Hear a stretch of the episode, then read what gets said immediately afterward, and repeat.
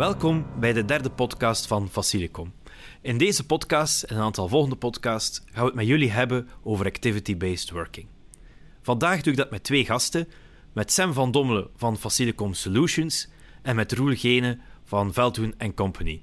En ze stellen zich graag even aan jullie voor. Goedemiddag, uh, ik ben dus Sam van Dommelen, reeds vier jaar werkzaam bij Facilicom en huidig bij Facilicom Solutions, waar ik voor 50% van de tijd als consultant werk consultancy binnen Facilicom Solutions uh, situeert zich op de wer uh, omtrent de werkplek. Dat gaat over project management, dat gaat over kostenconsultancy, facilitaire scans van zowel het proces als uh, de kostenstructuur van de facilitaire organisatie, waar dat we dan kijken naar optimalisaties. En dat gaat over asset management. Hierbij kijken we naar asset inventarisatie en kunnen we zover gaan tot het opstellen van een meerjarig onderhoudsplan. Ja, en ik ben uh, Roel Gene. Ik ben eigenaar van het bureau Veld Company. Maar ik ben ook Practice Development directeur. Dus ik ontwikkel de producten en diensten voor de toekomst voor het bedrijf. Nou, wat doet Veld Company ongeveer? We zijn in acht landen actief en wij challengen met name uh, medewerkers van grote organisaties hoe ze hun werk doen.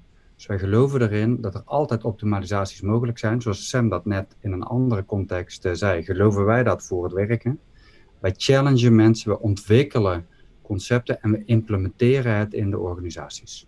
Dus dat is wat we doen. Zeker, uh, Roel, dankjewel. Wel, wat is eigenlijk de aanleiding voor deze podcast? Uh, Facilicom die heeft als doel om een inspirerende werkomgeving te creëren voor de werknemers bij onze klanten. Dus wij zorgen ervoor dat de werkplek schoon is, dat de werknemers eten hebben ehm, tijdens de pauze, dat het een veilige werkplek is, dat die ook gezond is door bijvoorbeeld een goede ventilatie, door een goed technisch onderhoud. Dat is wat wij doen. Nu, vandaag willen we eigenlijk een stap verder zetten en daarom partneren wij ook met Veldhoen Company. Wij willen van een excellente exploitatie naar de, van de werkplek ook naar een workplace design gaan. Om eigenlijk de manier van werken en hoe we werken te gaan herbekijken om zo de productiviteit te verhogen. Onze klanten kunnen bezig zijn met hun core business, met hun product of dienst te leveren aan de markt. En wij zorgen voor de omkadering dat de werknemers productief kunnen zijn in een goede werkomgeving die op een goede manier geëxploiteerd wordt. Waarom we dat nu in tijden van corona extra onder de aandacht willen brengen, daar zal uh, Roel ons meer over vertellen. Ja, dankjewel. Het zijn natuurlijk hele bijzondere tijden. Want we hebben in ieder geval veel kantoorwerkers de afgelopen maanden thuis gezeten. En hebben allemaal ervaringen opgedaan dat het niet per se op kantoor moet of hoeft. Wat je in de markt veel ziet, is dat mensen op C-level in één keer allerlei ideeën hebben over hoe dat gebouw van de toekomst eruit moet zien. Of hoe de thuiswerkregeling van de, van de toekomst eruit moet zien. Nou, wij denken dat dat vaak ondoordacht is. En we zien dat ook in de praktijk. Dus als wij dan vragen van waar dit beeld en waar denk je dat dat toe leidt in de komende vijf jaar, dan zie je dat de antwoorden missen. En wij geloven er sterk in dat het nu de tijd is om een stevig concept te bouwen met een grote groep experts, zowel vanuit uh, uh, facilitair als vanuit real estate, als vanuit HR, organisatieverandering en IT, om samen te kijken hoe we werken en wat betekent dat vanaf nu. Wat je ziet is dat er in de markt een aantal onderzoeken zijn gedaan naar de effecten van thuiswerken en wat men mist. En die onderzoeken die zijn echt richtinggevend. Maar wat nog niet onderzocht is, is hoe datgene wat men nu heeft gemist, hoe dat impact heeft op die toekomst. En dat zou een heel interessant onderzoek zijn om te doen. Dat kun je doen door een brede populatie te onderzoeken, maar dat kun je ook in je eigen organisatie doen. En daar zijn wij samen als partijen sterk voorstander van. Om het in de organisatie samen te onderzoeken. Ja, inderdaad. En uh, als we dan kijken naar de mogelijkheden die uh, de huidige situatie biedt. We zijn eens even nagegaan. Als we zien dat in België um, bedrijven, organisaties gemiddeld 12.000 euro aan kantoorkosten hebben uh, per FTE die ze te werk stellen. En dit gaat dan uh, over 61% wat aan gebouw en infrastructuur besteed is. Dat wil dan zeggen dat zijn huurkosten, dat is uh, nutsvoorzieningen, dat is de HVAC. dan wil dat zeggen, samen met dat onderzoek naar thuiswerk, wat duidelijk heeft uitgewezen dat de perceptie van productiviteit van de medewerkers die thuiswerken helemaal niet naar onder gaat. Sterker nog, dat die in bepaalde gevallen zelfs omhoog gaat. Um, en dat werknemerstevredenheid, voornamelijk dan door het wegvallen van de commute en uh, door een betere work-life balance, zelfs sterk omhoog gaat. Um, wij zien hier, en onderzoek heeft dat ook uitgewezen, dat er een wens is om permanent thuiswerk te implementeren in werkconcepten. Uh, dat er een bereidwilligheid is, die is nog nooit zo groot geweest tot thuiswerk. Nu, we bevinden ons dan in een ongeziene luxe situatie waarin dat tegemoetkomen aan de behoeften van uw medewerkers, zijn het thuiswerk implementeren, uh, kostenbesparend kan zijn. Want die, uh, die kantoorkosten, die toch wel uh, immens zijn, die kunnen teruggedrongen worden. Um, dit moet echt wel op een doordachte manier gebeuren, waarin dat we kijken naar een herorganisatie van werkconcept en exploitatie en daarin zoeken naar een balans tussen kostenoptimalisatie en het, het behouden en verhogen van werknemerstevredenheid en productiviteit. Maar dus niet louter om de kosten draaien? Nee, nee, zeker niet. Zeker niet. Het mag niet ten koste gaan van uh, werknemerstevredenheid en productiviteit. Sterker nog, um, waar dat er kansen zijn, zijn er natuurlijk ook valkuilen. Een van die valkuilen is om je te focussen op louter in die kostkutting.